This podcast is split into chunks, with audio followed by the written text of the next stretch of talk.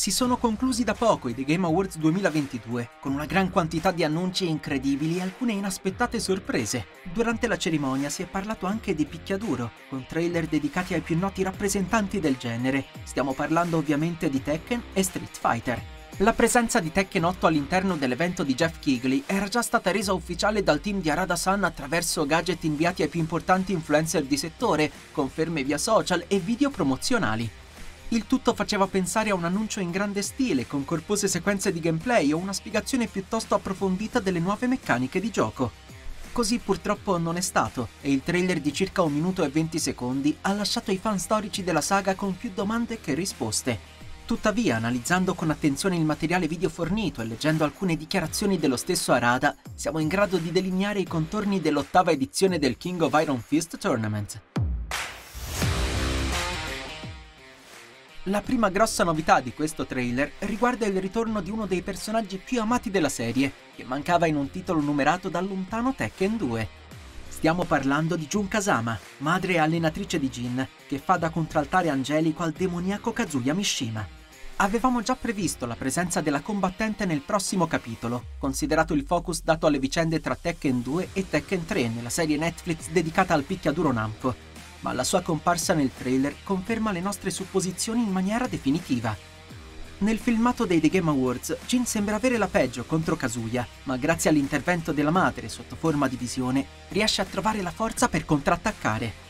Nonostante la presenza di Jun a livello di lore non sia al momento in carne ed ossa, il render completo ci fa pensare che con ogni probabilità la vedremo in veste di personaggio giocabile all'interno del roster. Sarà ovviamente necessario un corposo adeguamento del moveset agli standard moderni, poiché, come già sottolineato, si tratta di un personaggio che manca sulle scene da diversi anni. Nel corso del materiale video mostrato, Jun perde molte delle sue caratteristiche di artista marziale, apparendo più come una sorta di coscienza di Jin Kazama. Non è da escludere quindi che possa mostrare doti soprannaturali, spirituali che migliorerebbero le sue capacità combattive, in maniera simile a come accadde con Kazumi in Tekken 7. L'intento della combattente sembra essere quello di purificare il mondo dalle forze malvagie che lo corrompono e potrebbe rappresentare l'ago della bilancia per la risoluzione dello scontro tra bene e male che dilania la famiglia Mishima fin dal primo episodio. Non vediamo l'ora di vedere il moveset rinnovato della storica lottatrice in azione, ma questo character reveal non è l'unico aspetto importante della presentazione. A detta dello stesso Arada, la principale chiave di lettura di Tekken 8 sarà l'aggressività. Per poter rendere il gioco appetibile ai pochi avvezzi al genere e contemporaneamente regalare un'esperienza gratificante non solo ai giocatori, ma anche agli spettatori, bisogna spingere l'acceleratore sugli aspetti offensivi. Secondo lo sviluppatore, l'approccio estremamente difensivo di alcuni utenti potrebbe condurre le partite in una situazione di stallo e quindi rendere l'esperienza meno godibile per il grande pubblico.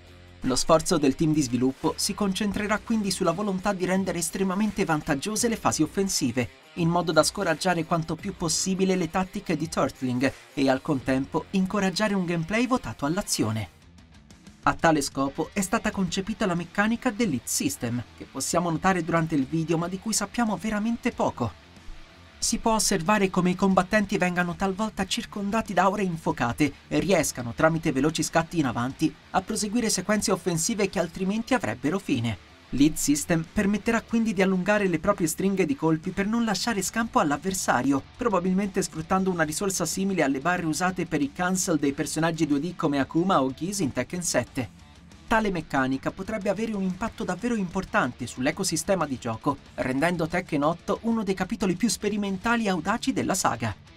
Una scelta simile comporta tuttavia anche dei rischi notevoli e potrebbe rendere la fase difensiva estremamente frustrante, soprattutto in una saga che già mette a dura prova riflessi e conoscenza dei giocatori. Nel filmato si possono ammirare numerosi personaggi classici della serie in versione pesantemente rivista. Tornano infatti Paul, King, Jack, Lars e Forrest Law, figlio di Marshall Law, e riconoscibile per l'assenza di cicatrici sul petto e un aspetto più giovanile rispetto al padre. I moveset dei personaggi non sembrano alterati e contengono alcune delle tecniche che li hanno resi famosi, come il potentissimo Phoenix Smasher di Paul, la cui potenza risalta ancora di più grazie al passaggio alla Real Engine 5. Jin e Kazuya danno l'impressione di essere i combattenti che hanno ricevuto un restyling più pesante, grazie all'integrazione di alcune mosse demoniache nella loro command list.